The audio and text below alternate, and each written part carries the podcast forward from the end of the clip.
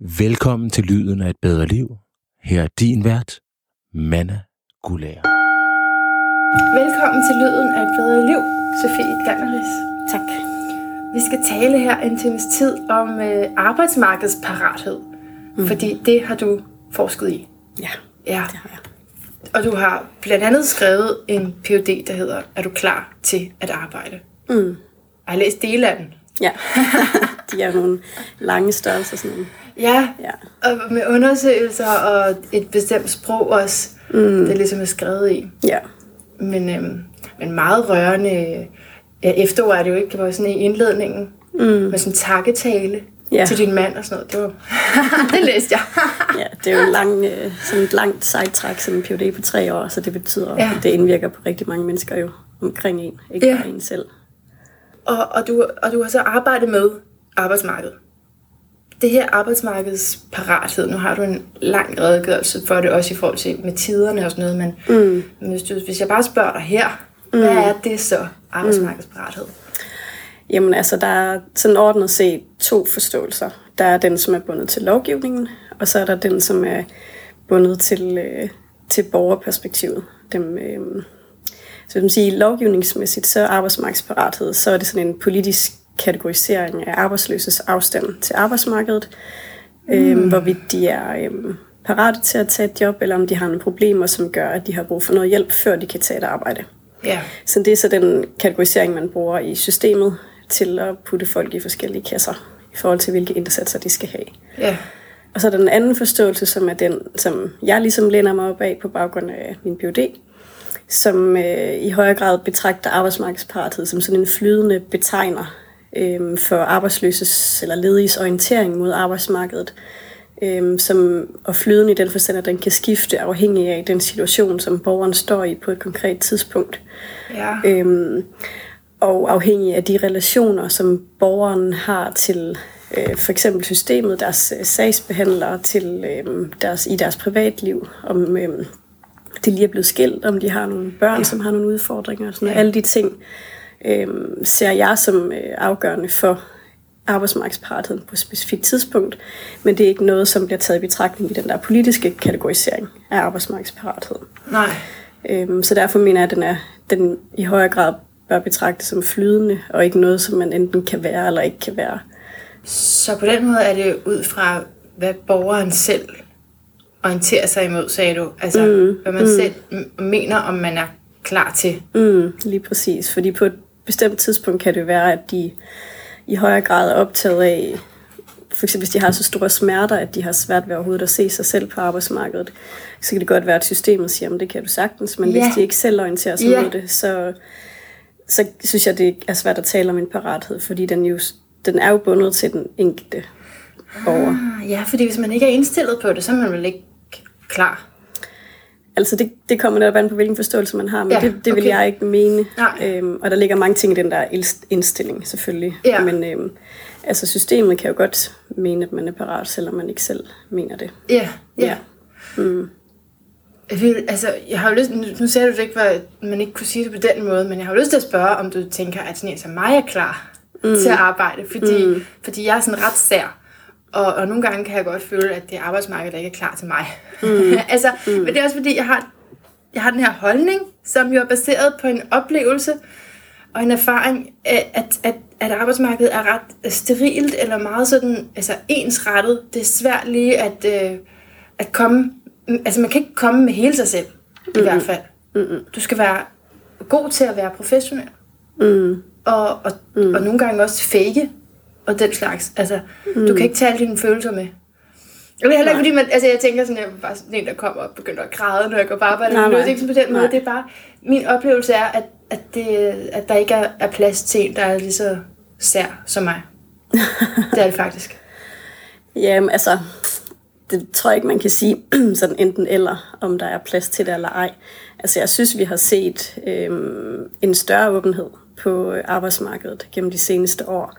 Øhm, og især for nylig, fordi at vi jo har en øh, højkonjunktur, og øhm, at vi begynder at mangle øhm, folk, der gør arbejde øh, i virksomhederne, så derfor bliver de også mere åbne over for øhm, at tage ikke den sådan perfekte øh, arbejdskraft ind, men er være villige til sådan at at yde nogle støtteforanstaltninger, og måske ansætte øh, en folk på flexjob, fordi de ikke kan arbejde i øh, 37 timer om ugen, eller altså de, der er en høj grad af åbenhed, synes jeg faktisk, jeg ser. Og også med, jeg ved ikke om du kender til socialøkonomiske virksomheder, Ja. som sådan en ny øh, måde at drive en virksomhed på, hvor der sådan er, er, er mere plads til lidt skæve eller sære øh, medarbejdere. Ja, mm. jeg kan rigtig godt lide deres beskrivelser, når jeg læser dem. Men det er jo folk, også med flexjobber, som er støttet mm. af staten, kan man sige, eller har et forsørgelsesgrundlag, Ja, som ikke er, at de selv har lavet.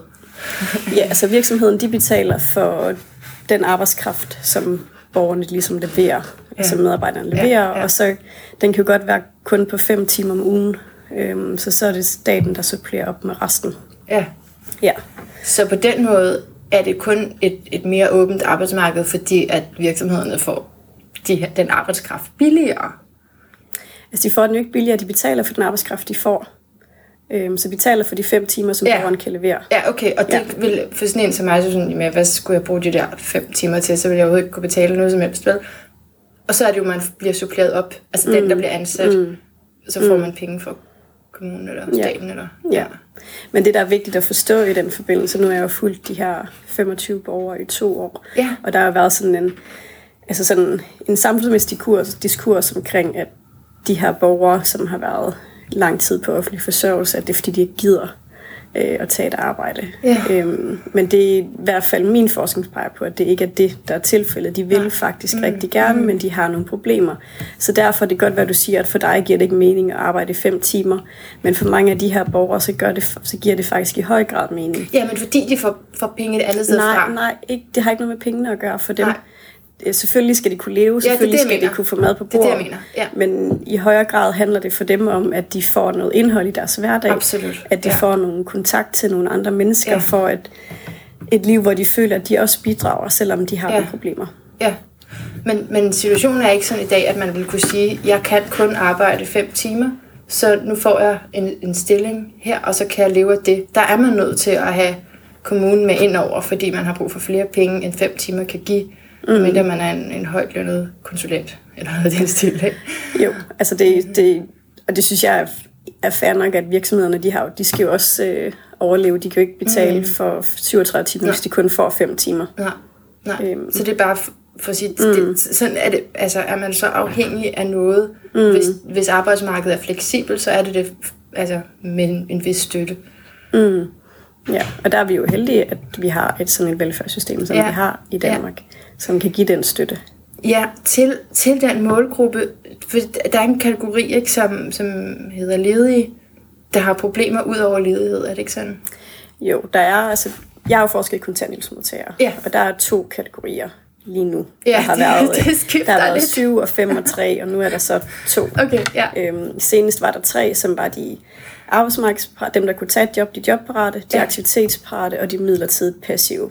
Ja, Og med den seneste kontanthjælpsreform i 2013, så valgte man så at droppe den sidste kategori af midlertidigt passive. ja, Så det vil sige, at i dag kan man kun være parat øh, enten til et job eller til en aktivitet, som for eksempel er en virksomhedspraktik, eller bare møde op på jobcenteret til samtaler, eller et eller andet. Så man er parat på, i en eller anden forstand, i lovgivningen i hvert fald. fordi du kan finde ud af at, at dukke op. Ja, Ja, ja. okay. Mm. Så, men hvis man... Men hvad, og hvad hed de? Var der en af dem, der havde problemer ud over ledighed? Ja, det er det, der kendetegner dem, som kommer i den aktivitetsparate kategori. Det er borgere, som har barriere ud over ledighed. Som for eksempel kan være, øh, at de har øh, en sygdom, at Ja. de har øh, altså fysiske eller psykiske udfordringer, eller Ja. de for eksempel har været så lang tid væk fra arbejdsmarkedet, at det kræver opkvalificering, eller hvad nu, for at de kan komme ud på arbejdsmarkedet. Det kan også være, at de kan det danske sprog, og i øvrigt har familieproblemer, eller et eller andet. Ja. Det kan være alle mulige ting, som altså er en direkte barriere for, at de kan gå ud og tage et arbejde inden for 14 dage, for eksempel. Okay, så det er det, man mener med problemer ud over ledighed. Fordi mm. jeg, hvis man bare spørger mig, har du problemer ud over ledighed, Maria? Ja, ja. Ja. ja der har Ja. jeg en hel del, hvis det var. Mm.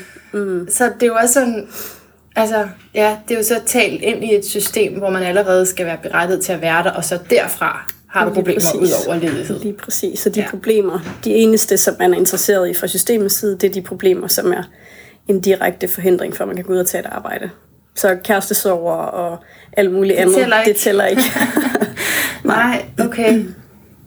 Nej, men får fordi... øh, Ja, okay, men det er fordi, jeg igen kommer til at tænke på at arbejdsmarkedet som det her sted, hvor...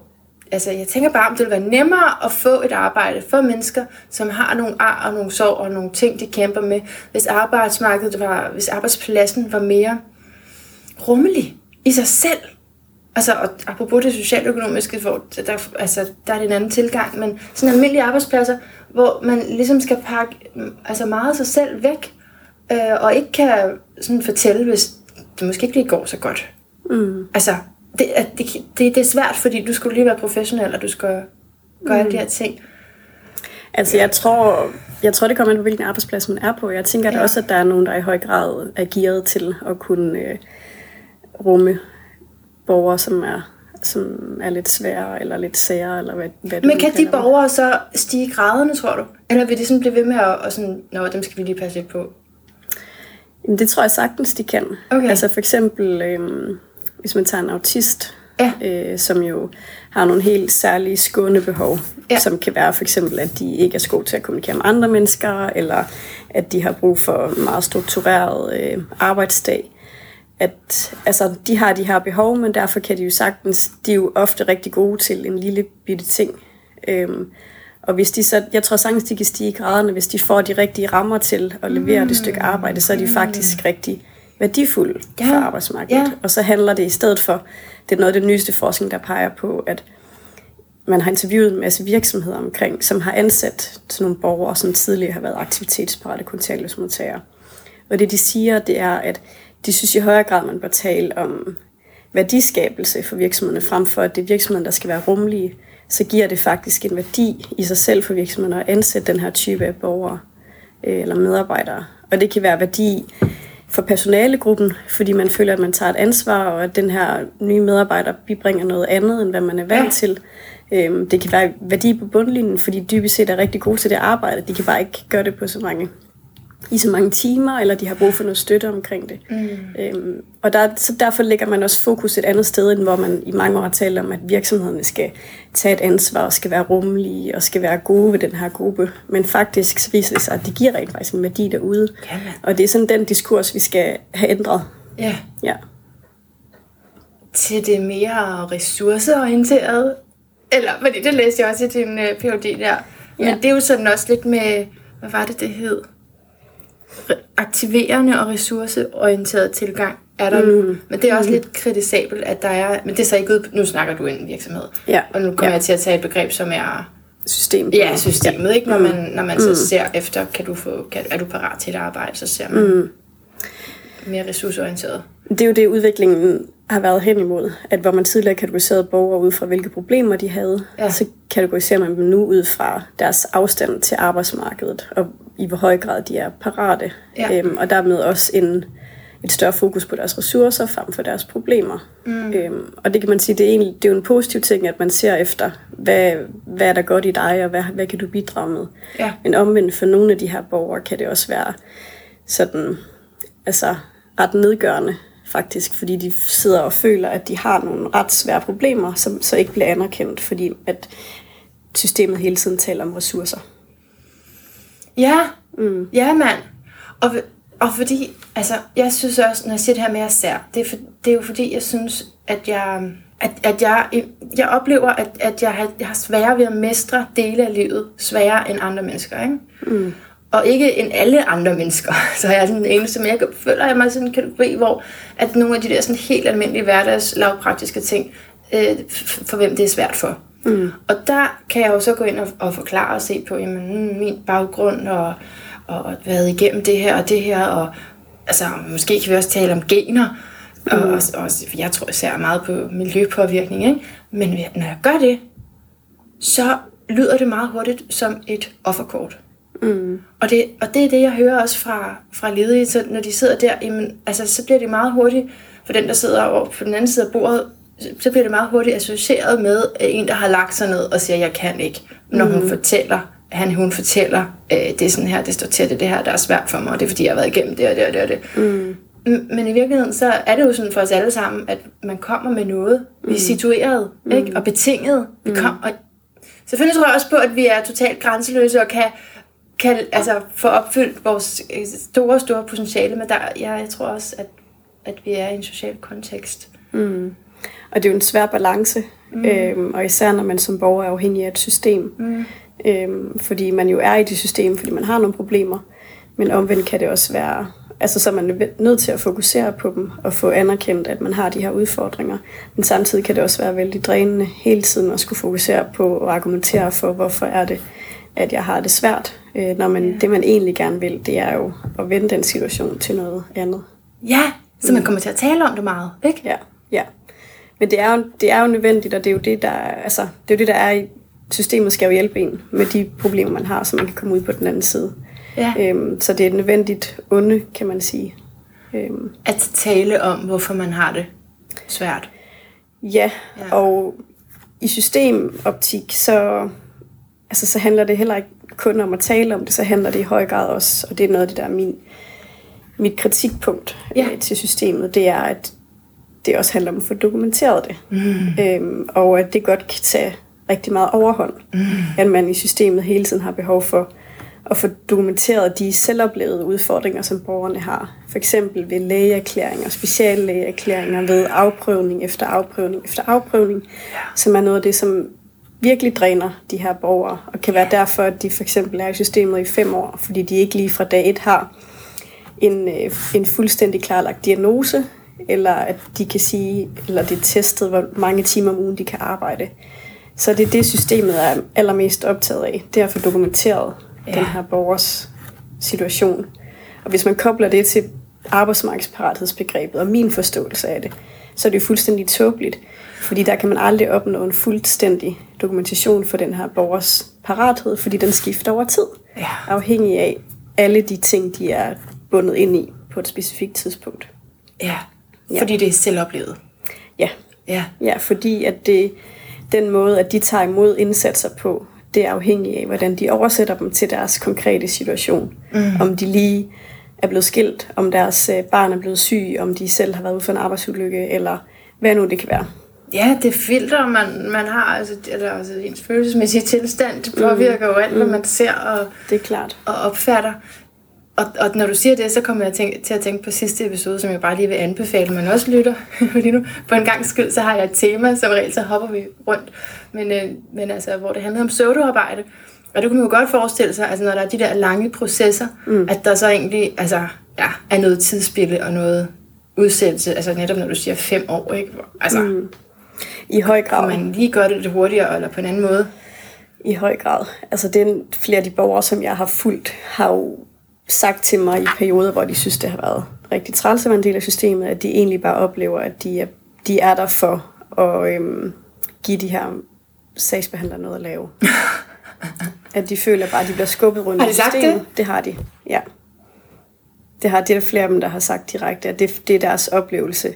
Fordi det er så meningsløst, alt det, de skal igennem, så oplever de egentlig bare, at de er der for at fastholde øh, medarbejderne. Men det er jo absurd, fordi borgeren synes, det er meningsløst, og sagsbehandleren synes typisk også, det er meningsløst. Eller nogle gange, ikke? Nogle gange, ja. Kan, kan man mm. opleve det sådan. Altså, men, mm. men jeg vil sige, den enkelte socialrådgiver oplever selvfølgelig, at, at der er masser af sager og masser at lave jo. Mm. Mm. Men ofte er der for meget, så ja, derfor bliver det meningsløst. Fordi man ikke kan mm. Rent faktisk arbejde kvalificeret med den enkelte borger, fordi man måske har 150 borgere, man skal tage sig af for meget halløj, der skal dokumenteres og skrives ned hurtigt, eller sådan? Jamen, så ender det jo med at blive på overfladen. Ja. Så ender det med bare at klikke af i nogle bokse ja. og få Akkurat. kaldt folk ind til samtaler, og så få skrevet ned, nu har man talt med dem, ja. frem for egentlig og så handle på de ting, som man får videre i samtalerne. Ja, ja. ja. og faktisk lave det socialfaglige mm. stykke arbejde, mm. man kunne. Ja. Og noget ja. andet, du sagde før, som er virkelig interessant, det er jo, at borgere i systemet der er syge og er der, fordi de er presset, bliver presset af systemet. Ja. Det er jo tåbeligt. At man kommer, ja. fordi man har det svært, og så får man det bare dårligere og dårligere. En ting er, at man kan få det dårligere af ikke at arbejde. Det kan være stressende mm. ikke at arbejde, mm. ikke? og ligesom stå udenfor på den måde. Men også, at man så skal komme til, til ting, som jeg, som du siger, er meningsløse, og som tapper en for energi, og mm. måske skal man komme til et eller andet, selvom man har ondt, og altså, mm. det slet ikke hænger sammen for en. Mm. Altså det er der også flere borgerne, der har sagt til mig, at man skal være rask for at kunne være syg i systemet. Ja. ja. Øhm, og det, er sådan, det har man hørt før, ikke? Men der er bare, man kan godt forstå det, når man så følger de her borgere over tid og ser, hvad det er, de skal, være, de skal igennem. Øhm, at det kræver ret mange ressourcer faktisk at være afhængig af det her system. Hvordan fulgte du dem? Gik du sådan bare i hælene på dem? Jamen, ja, både og. Altså, jeg, øhm, jeg var med dem øh, til samtaler på jobcentret ja. med deres øh, sagsbehandlere. Jeg mødte dem hjemme hos dem selv, sad i deres øh, sofa og kælede med deres kat, mens de fortalte om, om deres mm. øh, liv. Øh, ja. Og jeg var besøgte dem på øh, deres praktiksteder og i deres aktiveringsprojekter. Så var jeg sådan, jeg var med alle de steder, som havde en eller anden tilknytning til arbejdsmarkedet. Og det var jo også altså hjemme hos dem selv, øhm, at, at det opstod, hvor de følte, at nogle gange så sad de jo bare i sofaen og kugleluret, fordi de var afhængige af et system, som ikke rigtig arbejdede i samme retning som dem. Øhm, så jeg fulgte dem i de her to år. Jeg øhm, interviewede dem øh, være sådan tredje, fjerde, femte måned, lidt afhængig af, hvordan det lige passede øhm, i de her to år. observationer meget? Ja, altså observationer af deres møder på jobcentret, hvor jeg så talte med dem før og efter. Men havde du ikke lyst til at, altså, at blande dig? Jeg ved, du har også jo. skrevet noget med, at det er vigtigt for dig, at det gør en forskel, dit mm. arbejde, så det ikke bare mm. bliver sådan noget at ja. se det. Jo, helt, mm. altså jo, det havde jeg. Øhm, på den ene side var jeg lettet over, at jeg ikke er uddannet socialrådgiver. Fordi at, så har jeg jo egentlig ikke den der helt specifikke indsigt i, hvad kunne jeg ændre. Ah, okay. Men selvfølgelig, altså i de der situa- problematiske situationer i deres øh, privatliv for eksempel, der synes jeg, at øh, det var svært nogle gange. Og jeg følte, jeg havde jo sådan tit kl- altså klumpet min dataindsamling sammen, sådan at jeg havde mange af de her møder med dem inden for 14 dage, 3 uger. Og der følte jeg tit i den der periode, der gik med alle de her 25 menneskers livshistorie på skuldrene. Det forstår jeg godt. Ja, og det var, det var vældig hårdt. Ja. Øhm, og altså, jeg endte jo også med i nogle få tilfælde, selvom at man ikke bør gøre det, øh, og hjælpe dem. Øh, Hvordan? Aftensmad? Nej, Nå, det nej, ikke sådan. Godt ja, ikke sådan. Øh, altså, der var for eksempel en, en kvinde, som øh, skulle flytte, men som ikke havde råd til at... Altså, hun var hun fysisk problemer øh, med sin krop, ja. og havde ikke råd til at hyre flyttemænd. Og øhm, kommunen ville ikke hjælpe hende, fordi hun skulle flytte fra stuen til første sal. Og de mente, at fordi hun havde de fysiske problemer, så gav det ikke mening, at hun skulle flytte en etage op. Øh, men der var alle mulige andre årsager, der gjorde, at det var meningsfuldt for hende. Økonomi øh, for eksempel? Ja, og plads og alt muligt mm, andet. Mm. Øhm, og der, hun var vældig, vældig ked af det under mm. det interview.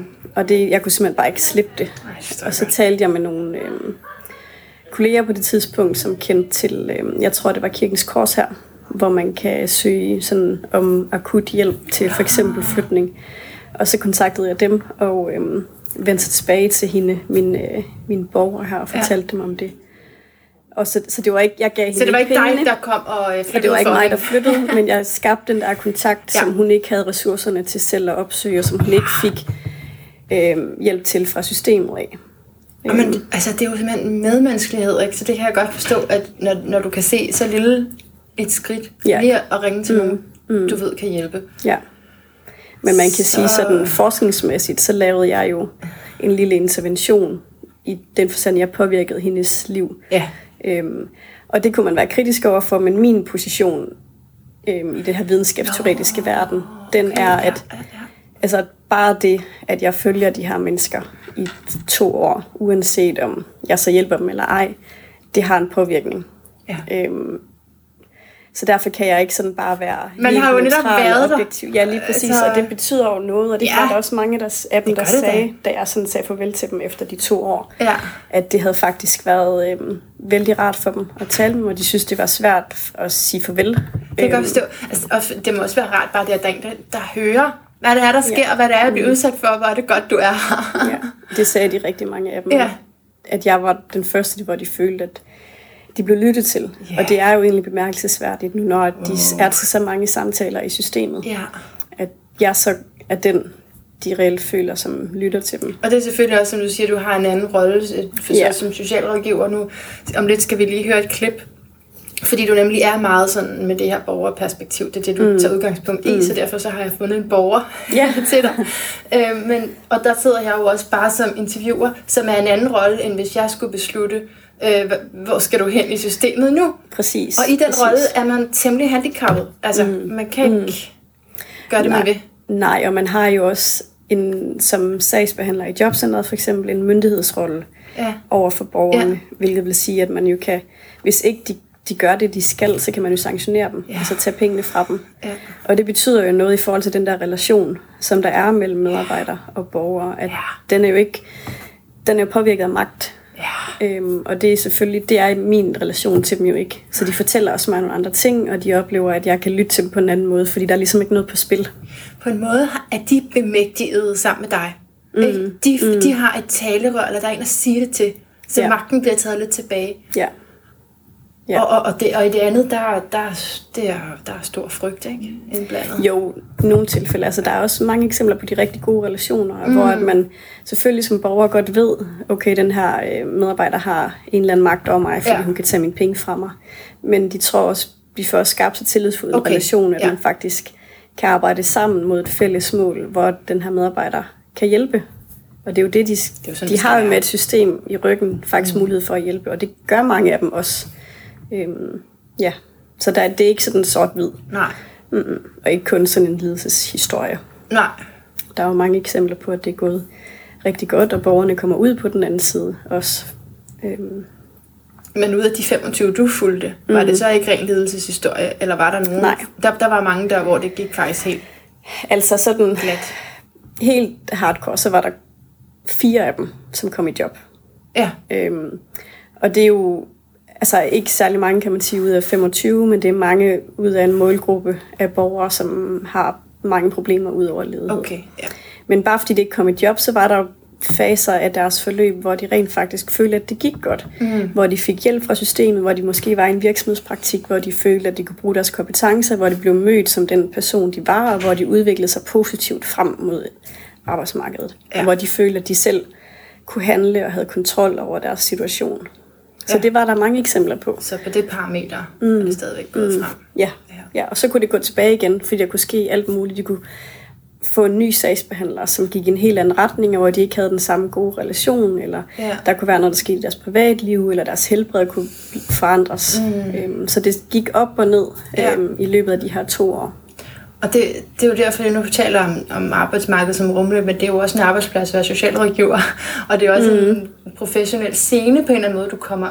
Som borger kommer du ind på en arbejdsplads, fordi socialrådgiveren er på arbejde, og det er du ikke. Og mm. det er sådan mm. et sjovt møde. Øh, men, men der burde jo også... Altså, der, der, det gode eksempel er jo, når der er plads. Og mm. der, der tror jeg, at det starter med, at socialrådgiveren har det godt. Helt sikkert. og, og kan rumme sig selv, og Ja. hvad hun kommer med. Ja, og er, øhm, er et sted, hvor hun føler, at hun kan tilbyde den hjælp, der er nødvendig. ja. Har de... Øhm, altså har de nødvendige ressourcer, for eksempel at hun ikke sidder med 200 øh, sager, øhm, at hun har de rigtige tilbud til den her borger, at hun for eksempel kan sige, at jeg kan høre, og ud fra min egen socialfaglige vurdering, så har du behov for for eksempel at få noget bostøtte, eller et eller andet andet, at hun så kan tilbyde det. Ja, Og det har selvfølgelig stor betydning. Øhm, for hendes arbejdstilfredshed også. Ja, lige ja. præcis. Og der er lige lavet noget ret interessant ny forskning, som viser, at de her medarbejderes tro på, at borgerne kan lykkes, har en direkte signifikant betydning for, om borgerne kommer i job. Åh! Mm. Er det så den rigtige tro, eller altså, fordi man kan jo også sige, altså, skal man mene det? Jeg tror på, at du kan komme i job. Skal man mene den sætning, eller kan man godt bare have sagt den til borgeren? Altså det kan vi jo ikke kontrollere for i, det her, øh, i den her type af forskning. Det er sådan et spørgeskema, okay. som er blevet okay. okay. sendt ud. Men øh, jeg tror på, at man ikke kan fake sådan noget øh, Mm. i sådan en individuel relation. Jeg bare siger, "Jamen, jeg tror på, at det skal du nok klare. Og så sidder man og dybest set og mener det modsatte. Ikke? Det tror jeg ikke, det tror jeg, det kan man godt fornemme som borger. Ja. Øhm, og man kan se det i den måde, man bliver mødt, og det, de tilbud, man får. Men altså, de viser, at ja, en direkte øh, positiv effekt Ja. af, at øh, medarbejderne tror på de her borgere. Det viser vel også, at, at der er sådan, når du sagde fælles mål før, at det er sådan fælles intuition, eller man kan sådan se, er det realistisk med det der mm. job lige nu, eller er det mm. ikke? Og det er de faktisk begge to klar over, mm. om det er. Mm. Ja, og den der medarbejders tro er jo selvfølgelig betinget af alle mulige ting. Ja. Som for eksempel deres egen, altså det er min påstand, at den er betinget af mange ting. Som for eksempel være. deres egen arbejdstilfredshed, Ja. deres forståelse af, om de kan tilbyde det, der er nødvendigt, Ja. og deres, altså deres faglighed og deres erfaring med målgruppen osv. osv. Ja. Ja. Øhm, så det er jo ikke simpelt, men det er bare stadigvæk interessant, at den der tro på borgeren smitter så meget af, at den har en direkte betydning for, om de kommer i job eller ej. ja, det kan jeg godt se. Ja. Men, men det må også være sådan en, altså, så ved de noget, altså, de der socialarbejdere, ikke, der sidder med det, de, mm. de ved jo noget, mm. som, øh, som måske med fordel kan udnyttes endnu mere. Helt sikkert, helt De sikkert. ved, hvad der er realistisk, og hvad Ja, ja, der er profitabelt. ja. De ja, er gode til sådan at, at vurdere og forudse, om det kan lade sig gøre for den her Ja. borger. Fordi de sikkert også, eller forhåbentlig kender arbejdsmarkedet og kender de muligheder, der er for en borger som den, de sidder overfor. Ja. Øhm, og man har fra, altså den viden, specifik viden, har man så øh, taget helt op på højeste niveau i øh, Styrelsen for Arbejdsmarked og Rekruttering. Okay. Og sagt, okay, men så skal vi have alle sagsbehandlerne ude i jobcenteret til at tro på, med, på borgerne. Okay. Ja. okay, Ja. så kommer en ny hjemmeside-design. Tro der, på borgeren. Jamen, nej, dog ikke, men der er kommet et uh, stort projekt, hvor kommunerne så kunne søge penge til kompetenceudvikling af deres medarbejdere. Ja. I forhold til, at de kan blive bedre til at tro på borgerne. Ja, og der kan jeg se, at du, er lidt, du har en skeptisk mine på. Ja, fordi at der bliver troen betragtet som sådan noget Noget, der indre... kan trænes. Ja, noget, der kan trænes. Og det mener jeg jo ikke, det kan. Jeg mener jo, at det er betinget af alle de rammer, der er for at yde indsatsen over for borgerne. Ja. Og de er selvfølgelig delvist taget med i det her kursus, men de er jo ikke altså, fuldt ud, sådan som jeg forstår det, øhm, taget højde for. At man så samtidig måske er nødt til at sænke sagstallet til 50 sager per borger, eller man er nødt til at se på, hvad er det for nogle tilbud, vi har til rådighed. Sådan nogle ting følger ikke rigtig med. Øhm, men, Det er bare en tro alene. Tro ja, alene. Ja, og det, så bliver det tomt. ja. Og så er det, det er en forkert måde at bruge øh, den viden, som vi som forskere sidder og producerer på. Det lyder lidt det, som når man misbruger coaching. Altså sådan på en meget maskinel måde. Det kan sagtens være, ja. Sådan for at coache dig hen. Altså som et instrument til en, en allerede planlagt agenda. Mm, ja. ja. Og det ville jo være meget praktisk, hvis man bare uddannede de her medarbejdere i at tro rigtig meget. Men, øhm, og så man kunne få flere job. Ja, på den det er måde. bare ikke helt sådan det. Nej. Og det, det er det, er det pseudo- pseudoarbejde-bogen også handler om, hvordan sådan en ledelseslagen kan have nogle, altså, er nødt til at måle på de der meget kvantitative parametre, men så mm. kan ikke rigtig bruges til så meget nede i markarbejdet. Nej. Okay, Sofie Danris, nu skal vi høre øh, et borgerperspektiv. Så øh, det, er, det, det er forholdsvis langt, men jeg synes simpelthen, det var så spændende, og altså, jeg har ikke haft lyst til at klippe i det. Og, og historien er, at, øh, at, det var, at det er en, som har gerne vil gå til yoga ved mig i noget tid, og som sådan har blevet med at sige til mig, men jeg har altså en historie, de, de banker rundt med mig i systemet, og det er frygteligt, og jeg har brug for en at tale med. Øh, sådan en, en journalist, og hun har ligesom misforstået mit medie lidt, som om det var noget større. Det, det er jo så bare, det er jo bare så en podcast det her. Men, øh, så jeg vidste ikke rigtigt, om jeg kunne hjælpe hende. Men så lige pludselig så kom det her tema jo, og så tænkte jeg, hvor er det oplagt, at du lige hørte det. Fordi mm. så, så kan du lige, det er jo noget af det, du er vant til at, at høre de her historier, mm. folk der er i det. Øhm, og, og jeg synes, det var enormt spændende, også efter at have læst de artikler og så videre, du har skrevet, at, at høre hendes historie. Så, så den kommer her. Hvad for en brev siger du? For bisidderhjælpen, mine forældre har hyret en, som tager med til uh, samtalerne på jobcentret hver gang det er der. Fordi at hende der sagsbehandleren, hun bare ingenting forstår. Og så tænker jeg, det kunne være en god idé, du lige, uh, lige så brevet. Fordi der står også noget omkring psykiatrien og sådan noget. Uh, og hun ikke rigtig kan forstå, hvor syg jeg egentlig er. Om du vil Altså, de har hyret en bisidder ja. Til alle, som er med til alle møderne. Ja, og han koster 2.000 per gang. Og min sag har... Og, og han ko- koster han 2.000 per gang? Ja. Og min sag har kørt siden 2012. Så, så er det også uanset, hvor mange timer, eller hvad? Altså, han, eller hvad? Nej, det er per time. Det er per, ti- er det per time?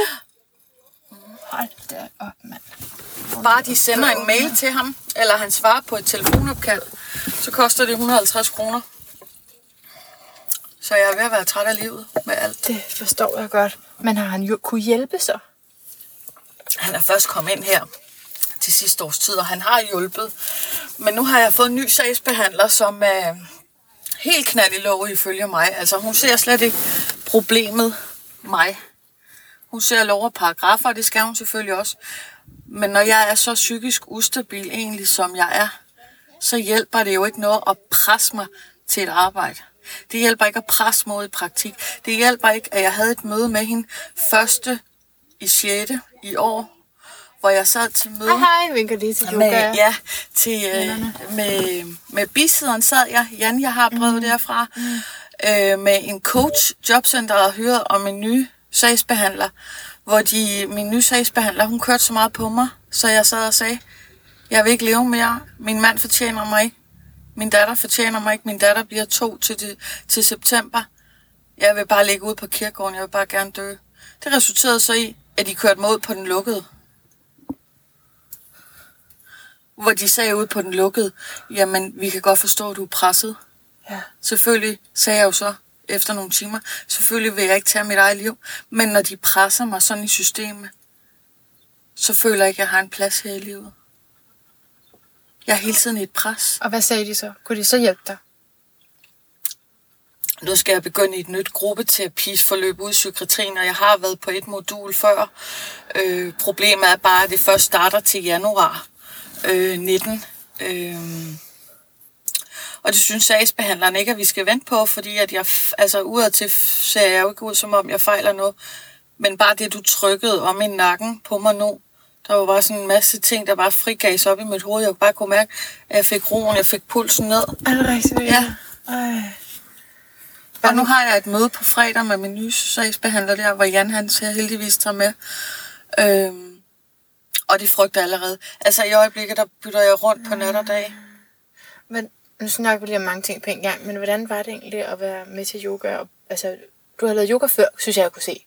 Mm. Havde du ikke det? Nej, det er rigtigt? første gang. Nå, okay. Nå, okay. Nå, men det, okay.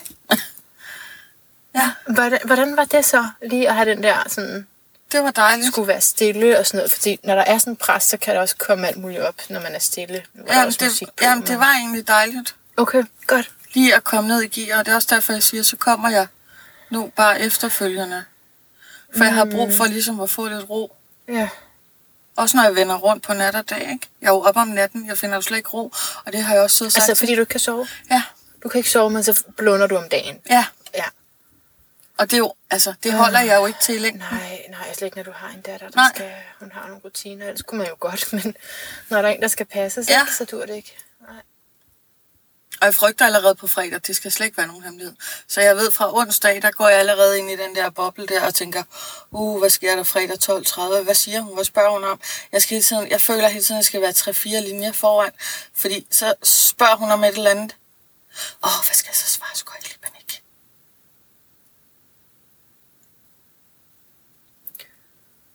Hvorfor er du bange for, hvad du, altså, hvad du skal svare på hendes spørgsmål? Hvad er, det der, hvad er konsekvensen af, hvis du siger noget forkert i gåsøjne? Altså, Jamen, det ved jeg heller ikke, men det er bare sådan en frygt, jeg har. fordi du før har prøvet at sige Ja. et eller andet, og så har de sagt, at du skal bare Ja, have et ja, det- arbejde ja, eller sådan noget. ja. Og så især, når man ser den mail der, at hun kan slet ikke se, det at ser jeg jeg, at jeg er syg. Så er jeg allerede oppe i... Øh, Bent skråstreg. Det er min moster og onkel, som jeg betragter som mine forældre. Ja. Undertegnet har i dag haft en lang telefonsamtale med statsbehandler Jobcentret, og mødet den 28. 6. er blevet aflyst i det. UT oplyste, at Louise ikke ville være i stand til at kunne deltage. Sagsbehandler har meget svært ved at forstå hendes ivrighed. At hendes ivrighed forværrer Louises tilstand. Og derfor tales der med store bogstaver flere gange i samtalen. Det er en pæn måde at sige det på. Mm-hmm. Okay. Følgende blev drøftet i samtalen. 25. 6. Louise sagsbehandler henvender sig telefonisk, og hun kan ikke forstå, at Louise ikke- ikke kan deltage i mødet på torsdag. Undertegnet oplyser sagsbehandler vedrørende, at Louise PT er meget skrøbelig psykisk, og at al kontakt derfor fremadrettet bør foregå gennem kontaktperson i psykiatrien og via egen læge. En videre gøres opmærksom på, at der i indstilling fra rehabiliteringsteamet mm fremgår som første punkt på et rundbørsmøde i psykiatrien.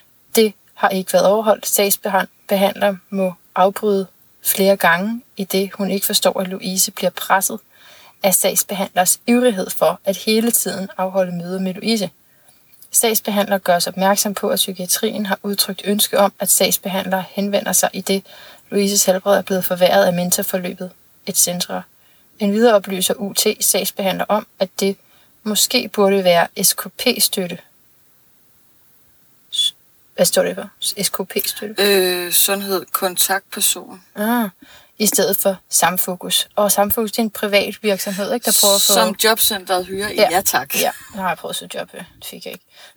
Det er fordi, du er for menneskelig. Ja, det er det. Jeg kan ikke nå at skrive så utrolig godt, som det her det er skrevet. Øh, sagsbehandler gøres bekendt med, at Louise ikke kan deltage ved den 28. 6., og at dette derfor er aflyst indtil mødet kan sættes op i psykiatrien. Det aftales, at sagsbehandler sender status til UT. Når denne modtages fra psykiatrien. Nå, det er fordi, man skriver med stort efter UT. Mm. Okay. Sender status til UT, når denne modtages fra psykiatrien.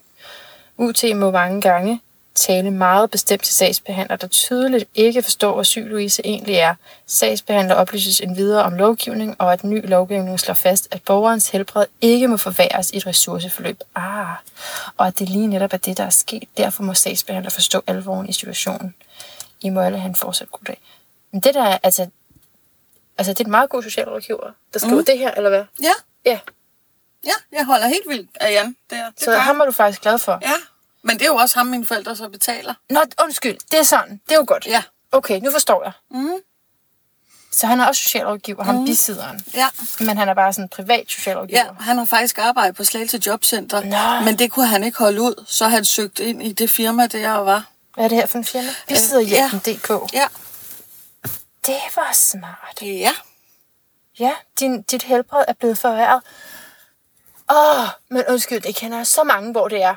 Altså, at det jo er blevet forværret, om det så har været fysisk eller psykisk, fordi det er så hårdt at holde til at være. Lad mig spørge dig, lad mig spørge dig sådan her. Er du arbejdsmarkedsparat? Mm. Nej, og det har jeg mails på, at øh, min situation ville blive meget bedre, hvis de gav mig en førtidspension. Det har jeg fra læger i Øst og Vest og Nord og, og alle mulige steder fra. Men det skider de højt og flot på. Og ja, det vil da ikke, altså jeg er 35 år. Det vil da ikke være fedt at gå rundt og sige, at jeg er førtidspensionist. Lad os nu skære det ind til benet. Men for min egen skyld og min lille families skyld, vil det være det aller, allerbedste, hvis jeg skal have noget ud af mit liv. Hvad har du haft af jobs før? butik, og så var jeg jo så, blev jeg arbejdsløs i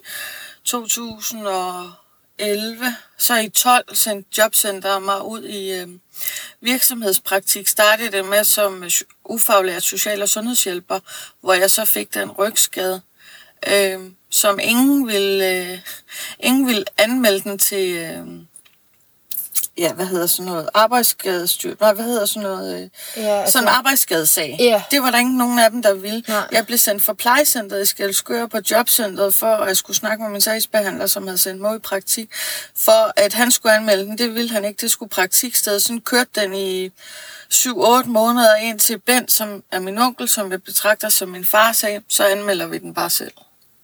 Der var ingen, der ville tage ansvar for det. Og, og, og det var sket på arbejde? Ja. ja. Og så er det der, det starter faktisk. Mm. Ah, så det starter, starter med en arbejdsskade. Mm. Så i mellemtiden er jeg inde i et dårligt ægteskab, hvor jeg får tæsk og han prøver at slå mig ihjel og sådan noget. Så der kommer det psykiske så oveni. Og en svær barndom og sådan ting. Men når den ene skade ligesom kommer, som jeg også snakker med både min psykolog og min psykiater om, når der sker én ting, der er grimt i ens liv, så er det bare ligesom om, at alle de der muldvarpeskud, de åbner sig, så får man, så giver man fri. Udløse Ja. ja. gamle traumer Ja. også. Ja. Ah. Så jeg ved, at inden for systemet, der har man det her med, om man er arbejdsmarkedsparat. Og så har man sådan forskellige kategorier. Jeg tror kun, man har tre i øjeblikket, er det ikke rigtigt? Jo, tror jeg.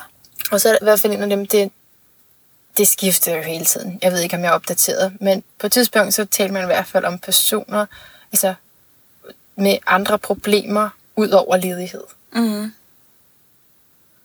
Er, det, er, det, er du i den kategori? Det synes jeg. det må man jeg, sige, ja. fordi det er ikke kun led, det er ikke bare det, at du er ledig, det er fordi du faktisk ikke Jeg har jo to fysisk eller lidelser. psykisk kan have. Hvad, hvad er de to lidelser? Ja, Man kan jo sige, at jeg er både psykisk og fysisk syg. Ja. ja.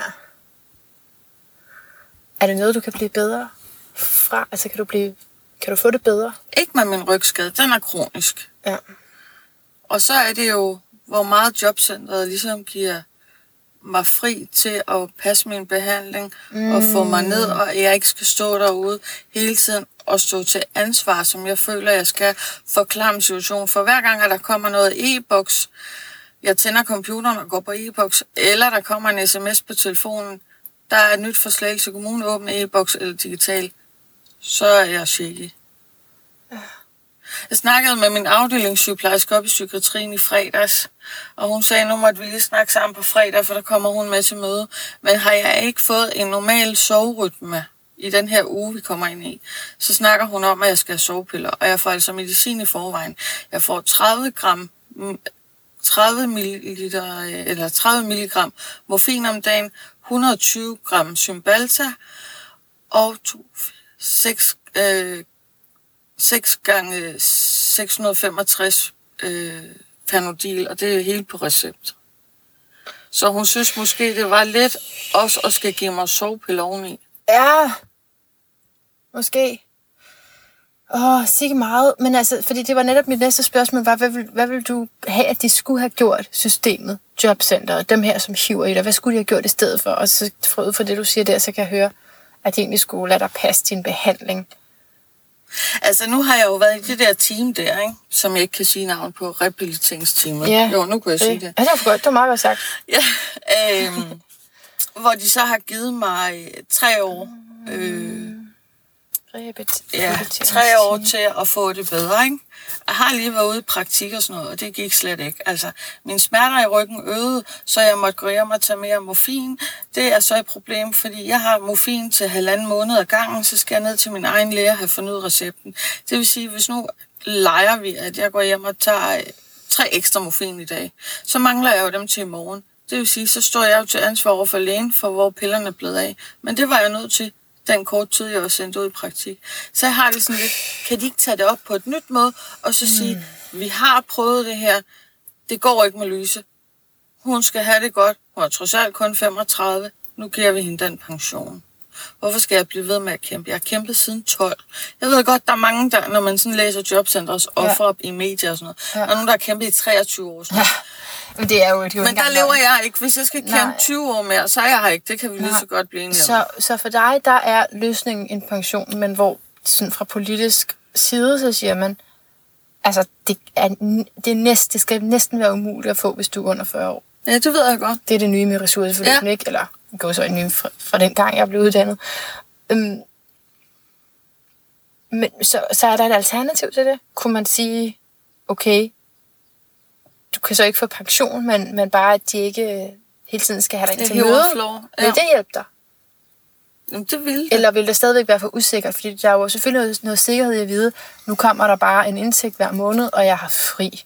Men altså, hvis så alternativet til det kunne så være, at man bare... Altså det er bare for at sige, hvad, hvad, hvad, Ja, hvad der er muligheder. ja, hvad altså, kan man gøre? mit det- højeste ønske, det vil altså være at få en pension. Ja, det er det. På, på grund af sikkerheden, trygheden. Ja. Mm. Og jeg ikke skal være oppe i det der gear det. Altså, nogle gange er jeg jo helt oppe i det røde felt, og så falder jeg jo fuldstændig sammen. Altså det er jo det, der at faktisk skal være ret... Altså, Man skal være ret man stærk, skal være ret stærk for at kunne ja, holde til at og være det syg. gør jeg ikke mere. Nej. Altså, bare at være ude på den lukke i de der fra, fra godt 10 til halv 4 den fredag, der, ikke? der tænkte jeg bare, shit mand. Men det var kun en dag, ikke? Jo jo, Du blev ikke indlagt på den Nej, nej. fordi at jeg sagde jo, som det var. Det er jo et system, der kører mig fuldstændig ned, og som mm. først var inde hos en sygeplejerske, hun var rigtig sød mål med blodtryk, og det var jo bare, jeg kan ikke lige huske tallene. Men det var mm. tårnhøjt, og jeg kunne godt mærke, at mit hjerte det sad nærmest helt deroppe. I halsen. Ja. Mm. Og så sagde hun, øh, jeg skal lige vente med en læge. Ja, ud og sidde og vente. Så kom lægen, og som hun sagde, jeg kan godt forstå dig, men Jamen, de kan heller ikke hjælpe jo. Nej. Det er jo det. Og det er jo også det i dag, så tænker man, hvor kan jeg gå hen, når det smerter mig så meget? Livet og alt, hvad jeg står i.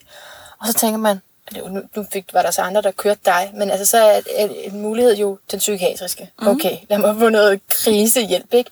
Men de kan ikke gøre ret meget, fordi de har også nogle kasser, du skal passe ind i, for Og at det er jo derfor, noget som helst. at jeg først kan starte til januar 19 på det nye forløb i psykiatrien. Hvorfor kan du først starte der? Prøv lige sige Det er det det de kasser derfor. Det hold, jeg skal på i psykiatrien, det starter først til januar 19. Nå, hvad er det for et hold? Det med relation, øh, hvordan man har det til andre mennesker og sådan noget, det starter først til januar 19. Jeg havde håbet på, at det havde startet til okay. august, men det starter først til i 19 i januar. Og så, så har du indtil da sådan en gruppe, du gik i. Mm. Hjælper det dig? Gruppen Ja, det der? synes jeg. Okay. Det, synes, det har jeg fået vildt meget ud af. Ej, hvor godt. Øhm, og faktisk Eva, kender du også sådan lidt Ja, ja, ja, fuglemor ja, der? ja. ja, hende har jeg fået som veninde ud af det ene gruppeforløb Nå, der. fint. Øh, og vi kan jo snakke sammen, ikke, kan man sige, om tingene, når de er Ja, svære. Ikke? ja, ja, ja, Men ja, jeg er træt af det der system, at jeg hele tiden skal stå skoleret, og, og så få den der i hovedet, eller sort på hvidt, jamen det ser jo ikke ud, som om du fejler noget. Nej. Nej, det gør altså, det altså, men men det, det står der ikke her i, vel? Der står bare, at hun er altså, ivrig for at komme til at, at tale med dig, ikke? Eller står der, at hun ikke... Ja, står der ikke sådan... Ikke for... Øh, synes Ja, okay. Jamen, det er så Jan, der siger, Ja. at det tydeligt, hun ikke forstår, hvor syg Ja. Louise egentlig er. Og Ja. har hun, men har hun sagt til dig direkte, har hun sagt til dig direkte, at, øh, at jeg kan se på dig? Nej, Nej, det er jo det, der er lidt farligt, fordi det har hun ikke. nej, hun har ikke sagt Og det jeg sådan, skal også men- passe på, man kan sige, når jeg har alle de der forestillinger op i hovedet, hvad folk synes om mig, og hvad Ja. tænker hun nu og Ja, ja. Men jeg føler, og det har jeg skrevet i sådan en, en rød dagbog, jeg fører nu, Ja. for hver dag, hvor jeg egentlig har det. Ja, Og det siger jeg til hende på fredag. Jeg føler, at når hun kigger på mig, at hun tænker det. ja. At hun ikke tager det seriøst, Ja. og, og ikke forstår ja. alvoren af det her. Ja. ja. Okay. Og det er jo faktisk meget vigtigt for dem i deres position, at de trods alt har den, Ja. at de kan sige, at de forstår det. Men det føler jeg ikke, hun kan. Og siden 2012 og så til nu, der tror jeg, jeg har haft, øh, det ved jeg ikke, imellem 8 og 10 sagsbehandlere. Øh, siden hvornår, siger du? Siden 2012. Ja, hold det op. Og det gør det jo heller ikke bedre, at hver gang, at jeg får en ny sagsbehandler, så skal jeg finde tillid til en sagsbehandler. Og med alt det her, jeg har været inde i systemet, der er jeg svært ved at finde tillid til dem. Altså, jeg åbner ikke min sjæl over for dem. Jeg har dem herude en armstræk. Der er en modstand, ikke? Allerede mm. selvfølgelig for dig, fordi du overgår ikke mere. Og så, så, er det, så har begge to et ret surt arbejde. Det er svært for dem måske at komme ind på livet af dig, og det, altså, det er Det er dobbelt så svært for mig Ja, ja. at lukke dem ind, ikke? Jo, jo, jo. Klart. Så jeg er sådan lidt på bare bund. Jeg er lidt træt af det lige nu. Så hvis jeg skulle runde af med sådan et sidste spørgsmål, så ville jeg spørge dig om, der var noget som helst hele verden, du kunne forestille dig at arbejde med, hvis du for eksempel altså, kunne arbejde en time om dagen. Altså så lidt, så lidt, så lidt, som du selv valgte. Jamen, så skulle det være noget øh, kontor af en eller anden art. Øh, og det har jeg også haft nævnt for dem på et tidspunkt. Noget. Jeg ved ikke, om man bruger sådan decideret piguliner mere, men sådan øh, lidt, øh, lidt opgaver at gøre et mødelokal klar, hvis der skulle være møder mm. eller sådan noget. Nogle ting. Mm. Men det fik jeg aldrig svar på, om det kunne være en mulighed. Ej, hvorfor ikke det? det, det er- men er det ikke sådan noget samfokus, de skal? Det var den stilling, jeg søgte. Jeg troede, jeg var sådan Jo, jo, men hun har så mange jobs gode forslag. Hun vil øh, have mig i butik, trods at øh, jobcentret har sagt, at det skal ikke være butik, for det kan min ryg ikke Ja, holde til. præcis. Ja, og Nå, så sendte okay. de mig i pra- kraft mig i helvede Nej. i praktik i butik. Er det rigtigt? Men, men tog du det så? Mm. Hvor længe var du der? En time om ugen. Nej, to timer om ugen i en to timer hver onsdag i 14 dage, altså to gange af fire timer, kan man sige, ikke? Ja. Og så var det, at øh, jeg måtte øve mig i morfin, jo, ikke? Og så sagde jeg stop. der. Ja, Nej, nej, nej. Men kunne du ikke sige, da du fik praktikken, sagde du så ikke, jamen, det kan jeg ikke, og det står der i min papir, at jeg ikke skal. Nej, for det var ligesom om, at det glemte de, og det er jo også det, der står der, at vi skulle have haft et rundbordsmøde med psyki- i psykiatrien Nå. og med psykiatrien, inden jeg blev sendt ud i praktik, men det glemte de. Fordi da mødet var færdigt ude der, i det der rehabiliteringsteam, Ja. der fik jeg tildelt samfokus, og inden jeg fik set mom og sagt bu eller bæ, set tilbage i bagspejlet, fordi jeg ikke måske var trofast for mig selv og sagde, I skal altså gøre, som der står i papirerne, så sagde jeg jo bare, Nå ja, det er jo jer, der bestemmer, det er jo jer, der ved det. Hvorfor sagde du det? Hvorfor sagde du, det er jer, der Fordi- bestemmer, det er jer, der ved det? Var det, fordi du var bange for at miste din indtægt? Ja, og sådan er jeg. Det er jo Så- klart. Så siger jeg bare, jamen, så Ja. gør vi det. Det er jo, det er jo så frygtbåret, det der, fordi man er, mm, altså, står, altså, det er ikke en retfærdig situation. De kan trække det hele væk under dig, så har du ingenting at leve af. Og, og, og omvendt, så siger du ja til, hvad de siger. Ja, så så- sagde jeg bare ja. Har man pengene, ikke? Ja. Mm. Mm. Mm. Okay, men øh, tak, Louise. Jeg går videre med det her Ja, tak. til en, der hedder Sofie Danneris, som er øh, postdoc i øh, sådan noget med arbejdsløshed. Og, Ja. øh, så, så, så tager vi det lige op med hende, ikke? Ja. En, der kan sige noget mere. tak for at Ja. fortælle din historie. Velbekomme. Tak for, at du har tid og lyst. Det var Louise. Det var Louise. Ja, og jeg har fået mikrofonerne til at virke i mellemtiden, så det er meget godt. Men øh, ja, jeg synes, øh, jeg ved ikke, om du kan høre det, jeg synes bare, der var så mange ord og situationer, som går igen i funden, når jeg læser det, som du har, har forsket i. Mm. Mm. Du har noteret en hel masse ned. Ja, altså, øhm, der er jo vældig mange sådan sammengribende problemstillinger i Louises situation på det her ja. tidspunkt, hvor du snakker med hende. Ja. Hun har nogle psykiske udfordringer, hun har nogle fysiske udfordringer, hun har en, nogle samarbejdsvanskeligheder med systemet, og hun har en historik med, hun har været arbejdsløs i nogle år, og hun har en historik med sociale problemer, også med et ægteskab og sådan noget. Så der er alle, og hun har et, lille barn lige nu, og et hverdag, som er svært at få til at hænge sammen, fordi hun bytter om på dag og nat. Ja. Og der sker rigtig mange ting i hendes situation lige nu. Og det kan jeg sagtens genkende fra, fra de mennesker, jeg Okay, har fulgt. det er Ja. repræsentativt for, for den gruppe.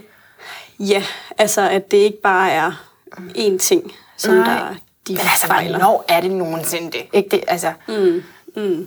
Det så er der hele- selvfølgelig forskellige ting, der lige kan være det mest Ja, akutte, ja. eller hvad det nu er, men det er jo tit, at som Louise også rigtig fint siger, at når man først har fået et problem, så er det tit andre, der følger med, og så bliver Ja. ja. man lidt sådan, man kan næsten kalde det uheldig, men øh, det er tit, at når man først har, har et problem, så følger der mange andre. Er det faktisk sådan, bare det, at man er arbejdsløs? altså, fordi det, vi taler om at være inkluderende, ikke? Det er måske kun mm. i folkeskolen, vi skal det, men det er jo, men, altså, det er jo faktisk, man kan jo ikke rigtig være en del af samfundet, hvis du ikke er en del af en eller anden form for arbejdsmarked. Om det så er det frivillige, så er det svært at få ens indtægt til at hænge sammen, men, mm. men så, så tit så er det arbejdsmarkedet, der lemmer os ind i fællesskabet, ikke? Mm. Jo. jo, det er jo sådan, vores samfund er bygget op. Ja. At det er det største adgang til fællesskabet, det er gennem arbejdsmarkedet. Øhm, og det kan man jo have forskellige holdninger til, om det er godt eller skidt. Øhm, men det giver i hvert fald en stor værdi for mennesker, både økonomisk, men også socialt og menneskeligt, at være en Ja. del af arbejdsmarkedet og føle, at man bidrager. Ja. Mm. Og så skulle vi jo så læse det her papir, som jeg først meget sent forstod, hvem, var det, hvem der havde skrevet det. Mm. Men det er også fordi, jeg måtte sådan hakke mig igennem det. Jeg synes, det er svært at læse, og jeg ved udmærket godt nu, at jeg, jeg er uddannet socialrådgiver. Ikke? Det er ikke noget, jeg skilder med, men det er jeg faktisk. Og, så jeg kender godt sådan måden, at UT og PT og så skriv så kort og nøgtegn som mm. muligt. Men det kan også blive sådan, hvad var det, der stod? Sådan, var det det, der stod der? Altså, hun var sådan bagefter, stod der ikke det med, eller stod der... hvad, hvad var det, der stod? Ikke? Ja. Det er jo også det, at finde, og det der med at skulle finde rundt i sine egne sagsakter. Altså, mm. Ja. Altså nu er det jo så hendes bisidder, som faktisk har skrevet Ja. det her. Men han er jo også tidligere systemrepræsentant. det er han. Han er nødt til at tale det sprog, kan man sige. Ja, ja. og det er jo meget altså det klassiske systemsprog, som, øh, som det er vældig svært ofte for borgerne at forstå. Hvad betyder de der forkortelser? Hvad betyder det, når de skriver sådan? Og det skaber jo en, en stor grad af usikkerhed, når de ikke altså, forstår, hvad det er, de øh, bliver bedt om, eller hvad der står i, i de breve, de får tilsendt i e-boks. Ja. Øhm, og det er faktisk så tragisk, at de der breve der, de er sådan set bestemt lovgivningsmæssigt øh, i systemet, hvad, hvordan de skal formuleres, hvad der skal stå i dem, og at der allerede næsten i linje 2 skal stå, at hvis ikke du møder op, så bliver du sanktioneret. Åh, det, Og det er rigtig, bestemt. ja, ja, det er rigtig, rigtig svært. Øhm, man har lavet forskellige forsøg med at prøve at omformulere de her breve, men så skal, det er vældig kompliceret. Mm. Og det er jo vældig, altså det er jo tåbeligt, at man ikke øh, kan kommunikere på en måde, hvor der ikke fra borgerens side bliver skabt den her utryghed, og at man mm. føler, at man bliver stemplet som øhm, en, der ikke gider allerede fra side 1 af, fordi man bliver troet med, hvis er ikke det du møder op. Ja. Ja. Alle de her ting, som bare gør, at man er nødt til at være på vagt. Ja, fordi du bliver mistænkeliggjort. Mm. Ja, det gør man. Det gør man. Så systemet er på mange måder bygget op omkring mistillid frem for tillid til de her borgere. Åh, oh, ja. ja. Og, og, og når man hører det sådan fra borgerperspektivet her, det må du virkelig have stået med. Man mm. står og lytter for det, og så kan man bare se, jamen det er da også uretfærdigt. Hvorfor har de ikke gjort? Hallo? Mm. er der lige nogen, der, der kan komme og hjælpe? Ikke? Fordi man, man ikke forstår, hvorfor der ikke er sket en ordentlig, øh, mm. en ordentlig sagsgang, eller hvad det hedder. Arbejdsgang. ja. Men det er jo så bare hendes vinkel. Lige præcis. Kan du Lige sidde, præcis. når du hører sådan noget, kan du så sidde og tænke mere sådan fra den professionelle side og sige, ja, men det er altså fordi, sådan her er det. Kan, sidder du og tænker det, eller har det i mente, når du lytter her? Altså både ja og nej. Jeg er jo selvfølgelig bevidst om, at der er andre sider af sagen. Øhm, og jeg, jeg tror ikke på, at der findes sådan en objektiv sandhed, så man kan sige, det er ligesom, det her, det er den rigtige udlægning af sagen. Fordi man, afhængig af den stol, man sidder i, om man er borger, om man er sagsbehandler, om man for eksempel er repræsentant for psykiatrien, så ser man situationen fra forskellige vinkler. Øhm, og med rette, altså man har jo de, den systemhat eller den borgerhat på, som man nu har. Øhm, så jeg tror ikke, at der sådan, at man kan sige, at hun enten taler sandt eller ikke sandt. Men det er selvfølgelig klart, at jeg godt kan altså, sætte mig ind i nogle af de ting, som sker fra systemets side, fordi jeg kender til lovgivningen, ja. jeg kender til den her medarbejders arbejdsvilkår, ja. øh, altså sådan i grov træk, ikke? Ja. Øh, så forstår jeg godt, hvorfor nogle af de her ting, de er sket. Og for eksempel hendes øh, pointering, at det, der står i det her brev om, at kontakten skal gå gennem øh, psykiatrien i stedet for direkte til Louise. Og det, det er vanskeligt på mange måder, og ofte fordi, at de her systemer, de taler ikke særlig godt sammen. Ah. Øhm, der er en... Altså, man, desværre i dag har vi tit sådan en silo-organisering og tænkning i de her systemer. Og det, med de her borgere er det særlig problematisk, fordi de tit har sager i mange af systemerne. Både Så sundhedssystemet og beskæftigelsessystemet og socialforvaltningen og mm. Alle mulige steder. Og de systemer taler sjældent særlig godt sammen. De er hver deres silo, så? Ja, Nå, lige præcis. Øhm, og det er noget, det vi, jeg arbejder med lige nu forskningsmæssigt, at se på potentialerne i at nedbryde de her siloer. Ja. Så man arbejder sammen med udgangspunkt i borgeren, frem for at det er borgeren, der ligesom skal være den, der binder de forskellige systemer sammen, for det bliver det tit. Og det er jo tit det, det der ikke er overskud til. Ja, og så har, de præcis. været, så har de været så desperate, at de har været ude og hyre en. Altså, og det er, jo mm. ikke, det, er jo, det er jo godt at gøre det, men uh, tit så er det jo også personer, der ikke, mm, ikke har pengene til det, mm. men som er nødt til Ja, og så at sulte lidt eller noget, mm. Mm. for, Ja. for at få noget ordentlig hjælp. mm. Øhm, Ja. Men altså, jeg ved ikke, hvad, hvad... Altså... Ja, det ved man jo ikke, hvad effekten af det så er. Nej, så nogle private Ja. Som og jobrådgiver, nej, det, jeg tror ikke, der Er er man bedre lavet... stillet? Det, nej, det ved vi ikke rigtigt. Det er jo lidt forskelligt. Altså, jeg tror da altid, det, det er godt at have, om det så er en, man har hyret ind, eller om det er en, et familiemedlem, eller hvem det nu kan være i ens netværk, som tager med til nogle af de her møder, hvis man føler sig utryg, og hvis man har svært ved at forstå, hvad der bliver sagt til en, så man ligesom har ekstra ører med. Men siger du ikke også allerede noget der om, om situationen og om det urimelige i den, det at, at der måske kan være nogen, som ikke altså, giver dig alt det, du har ret til? Nej, ikke nødvendigvis. Jeg siger bare, at den der kommunikation Ja. omkring det er så afgørende og kan være så svær, fordi at man tit taler to forskellige sprog. Øhm, og det er et andet af de potentialer, som jeg er vældig optaget af i øjeblikket i min forskning. Det Ja. er den her samtale, der foregår mellem borgere og medarbejdere, ledige og sagsbehandlere. Mm.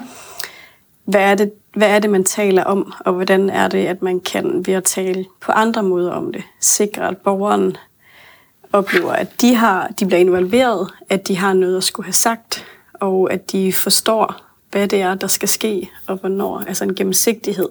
For det er jo også noget, det, jeg synes, der kendetegner Louises historie, det er, at hun ved ikke, hvorfor de ting sker, der sker. Altså hun mangler simpelthen forståelse for, øh, hun, bliver, hun siger, hun bliver bange for at skal op til mødet, fordi hun ved ikke, hvad der skal ske. Ja. Og det er jo klassisk, at nu når man, når man ikke er klar over, hvad er det, hun vil sige til mig nu, hendes Hvad er det sagsbehandler. for brev, jeg får i Ja, lige præcis, lige præcis. Så sker der sådan en, en utryghed, Ja. som kan være ret, øh, have en negativ indflydelse på borgerens opfattelse af og indgang i systemet.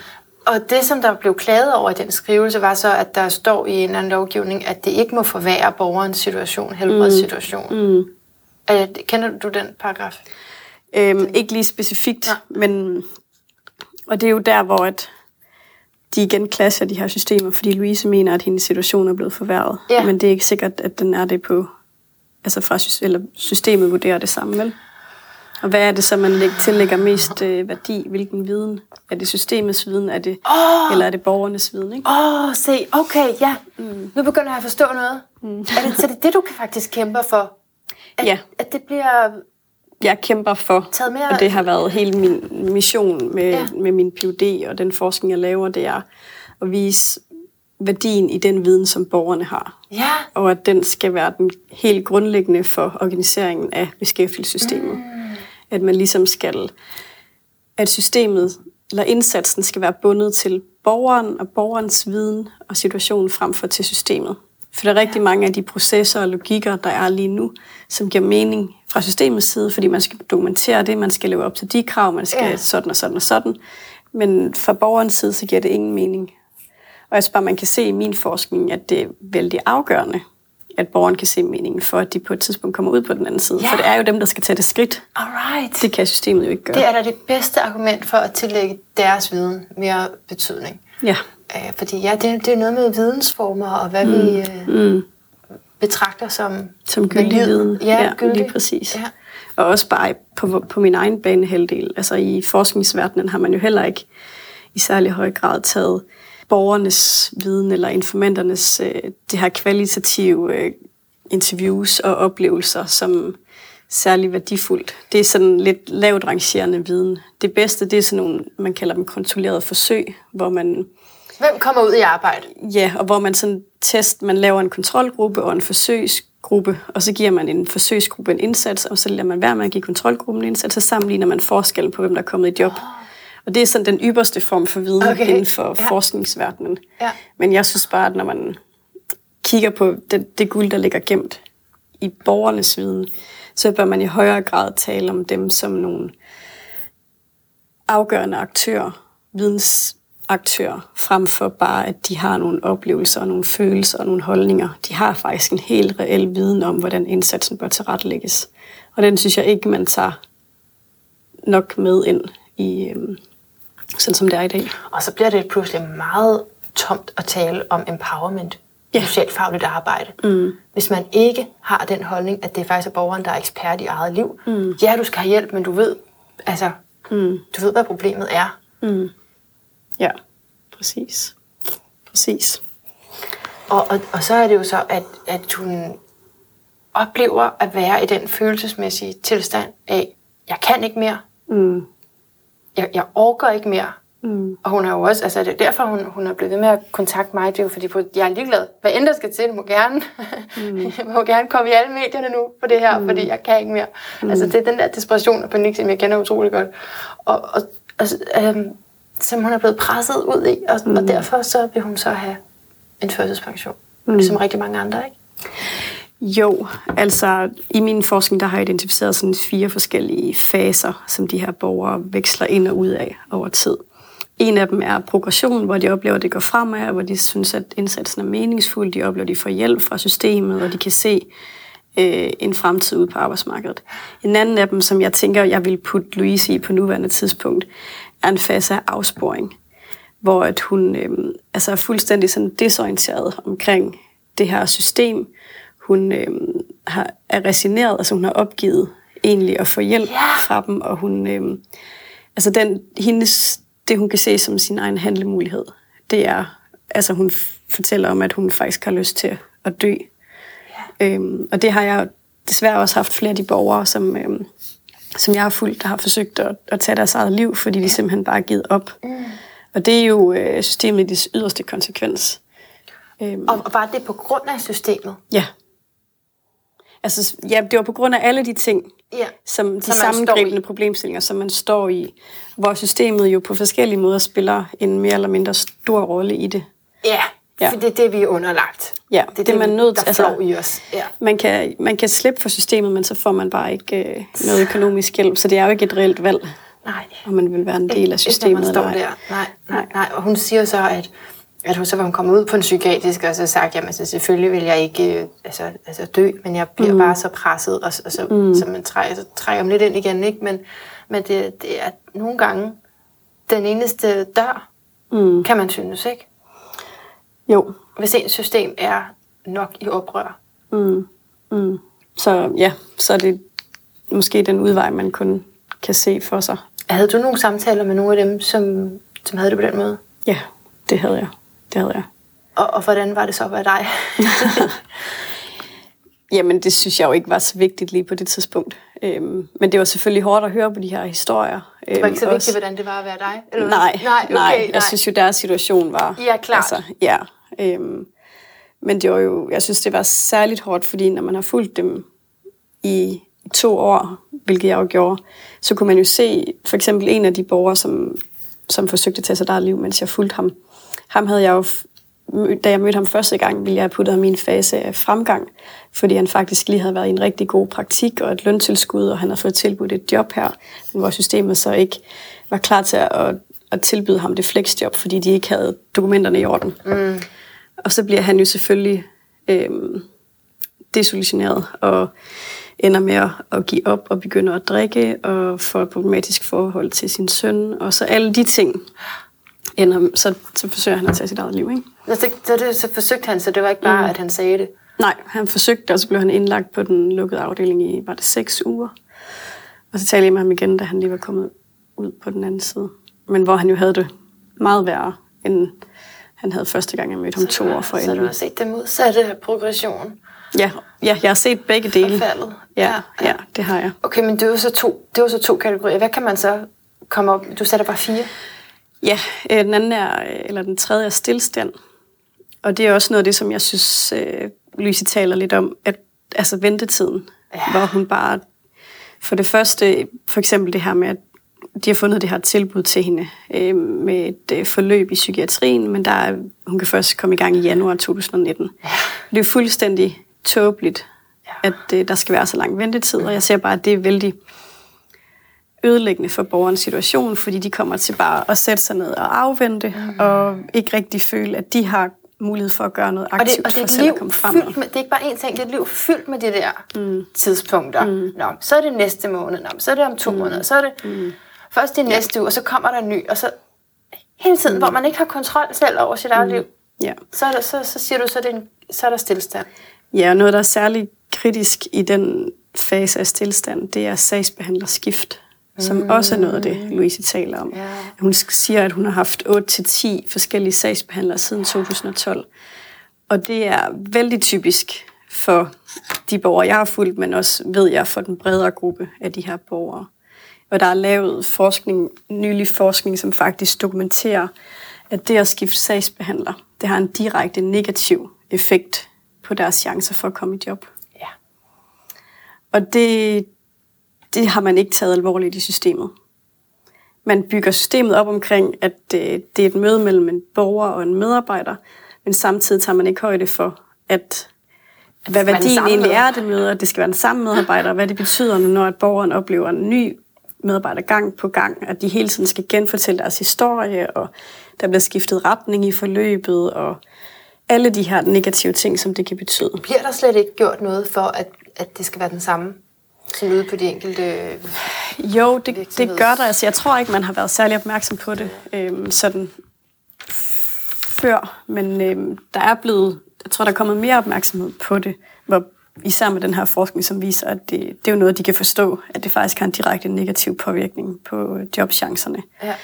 Men så noget af svaret fra systemet er, jamen vi kan jo ikke gøre for at øh, en af vores medarbejdere bliver gravid, eller får et nyt job, eller så videre. Og det er helt rigtigt. Ja. I de tilfælde, der kan man gøre rigtig meget for at minimere de negative konsekvenser, som et skift har. At man for eksempel laver overdragelsessamtaler Ja. med den tidligere og den kommende Ja. medarbejder og så borgeren, så man er sikker på, at alle er enige om, hvad skal der ske ved planen. Og derudover så har jeg bare set, og det er- erkender de også derude i systemet, at der er rigtig mange skift, der er bygget ind i systemet, som ikke har noget med borgeren at gøre. For eksempel når de går fra at være på kontanthjælp til at være i et ressourceforløb, så får de en ny sagsbehandler, fordi så er de en ny kasse. Men for borgerne er det det samme. Ja. Det er jo det samme system, men det er det ikke fra systemets side af. Så skal de have en ny medarbejder. Så skal... Og Så derudover, det er igen det med at genkende det for, hvad det er. Altså, mm. man, man tror, det er noget andet som borger. Ja, og at, altså, hvorfor er det, at man skal have en ny sagsbehandler? Man er jo i det samme forløb, som man altid har været. Ja. Man er i den samme situation som før. Og hvorfor er det, at man både skal have en jobkonsulent, en mentor og en sagsbehandler og Så en det er faktisk, ydelsesrådgiver? det er faktisk, hvis de er blevet berettiget til noget lidt mere, eller sådan, nu har de været ledige længe nok, eller mm. så kommer de over i en indsats, som er mere intensiv, og som har flere tilbud. Men fra borgerens vinkel, så er det bare mere, mere det samme. Ja, det har været i hvert fald svært øhm, at forklare borgerne, hvad det er, det har gjort. Altså det gør forskel at komme i et ressourceforløb. Ja. Men der er flere tilbud, der er flere ressourcer, men for borgerne har det tit været svært at, at kunne se, Ja. hvad er det egentlig for en forskel. Det er jo bare mere af det samme, og nu er det bare tre et halvt år, eller fire år, eller fem år. Ja. Mere med det samme. ja, det forstår man godt. Mm. Ja. Var det, har du, er det fjerde kategori, vi snakker om nu? Den fjerde kategori, det er den, der hedder tilbagegang. Okay. Så der er fremgang, stillstand, tilbagegang og afsporing. I den rækkefølge? Altså, de fire faser der, Ja. de øhm, er ikke i en bestemt rækkefølge. Nå, okay. Så man kan være i tilbagegang, og så kan man hoppe til fremgang, fordi der sker et eller andet, eller Okay. man kan gå direkte til afsporing.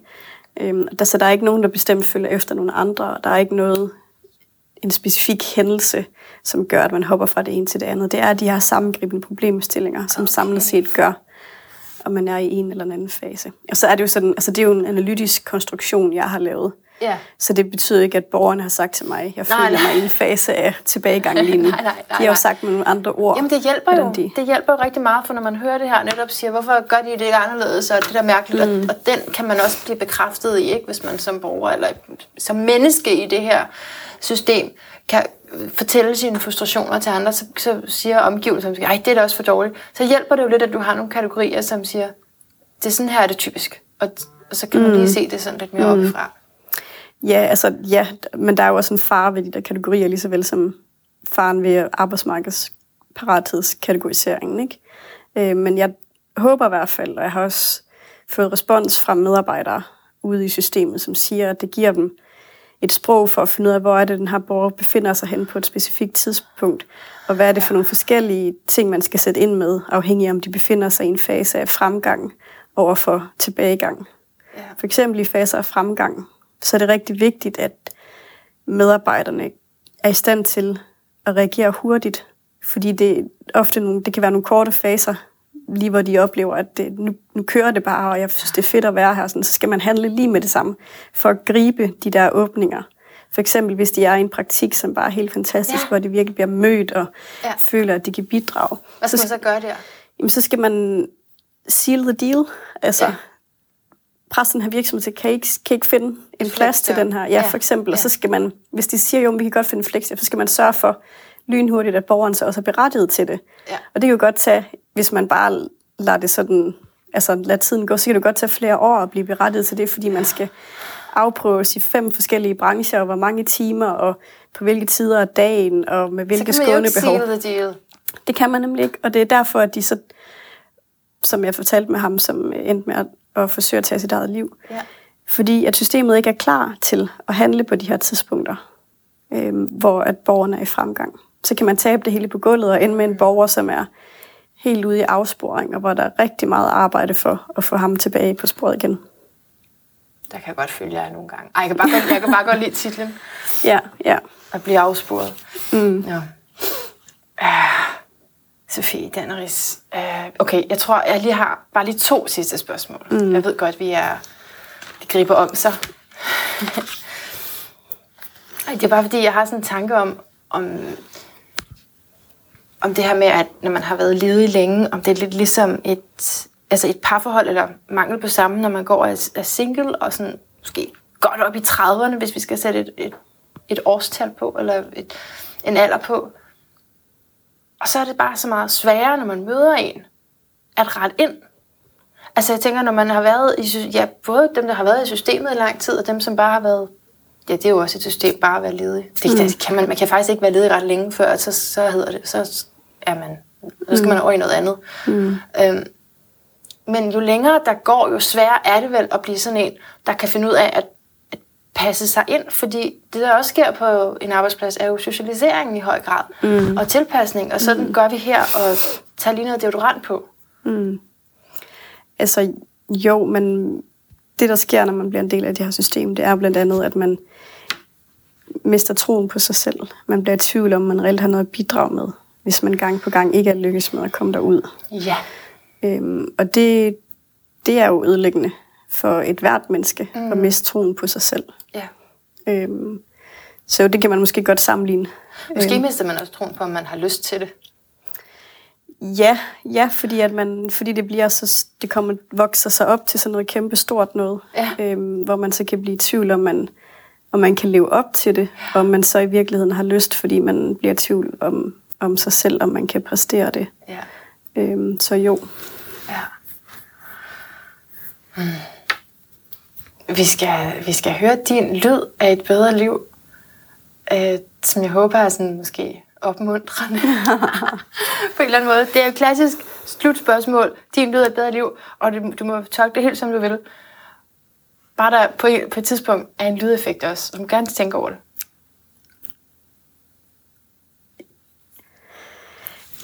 Tag det din tid. Men altså, jeg tror, at lyden, det skal jo være lyden af de her borgers stemme, som kommer til at fylde meget mere, end den gør i dag. Det er et godt svar. Fordi det er jo lige det, du har skrevet om. Ja.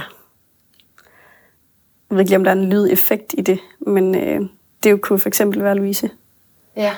Som er lyden af et bedre liv, hvis man reelt tager hendes fortælling og viden alvorligt i forhold til at indrette systemet på en anden måde. Og vurdere det lige så højt. Som, som alt muligt andet, andet viden. viden. Ja. Ja. Ikke at sige, at andet viden ikke er gyldig. Medarbejdernes viden, ledernes systemet, lovgivning, al viden er, er gyldig og væsentlig, men også borgernes. Ja. ja. Fantastisk. Tak, Sofie Danneris. Selv tak. For det her.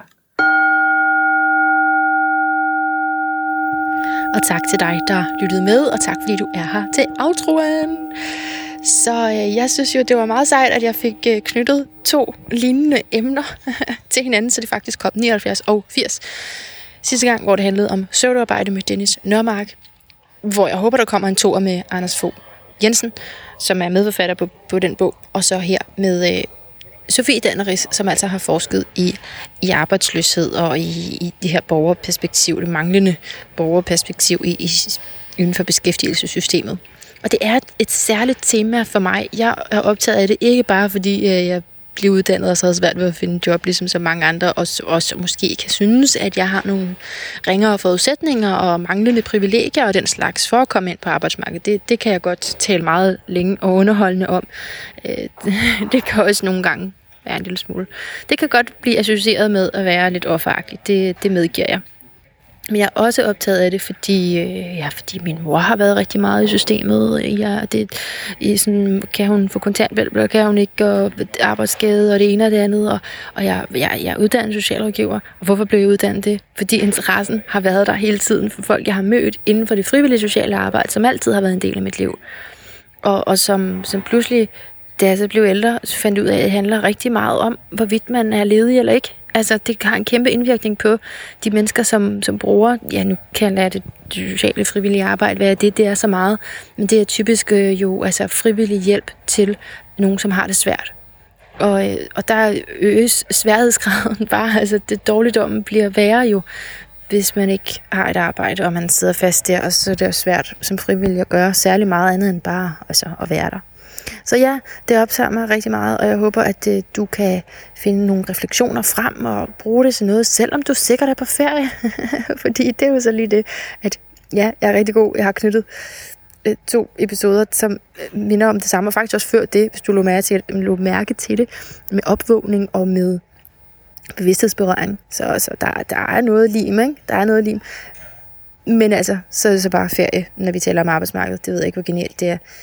Jeg håber, at det giver dig lidt rum og lidt overskud til at øh, så bare at, at tænke over det og, øh, og lige øh, få de her input på det.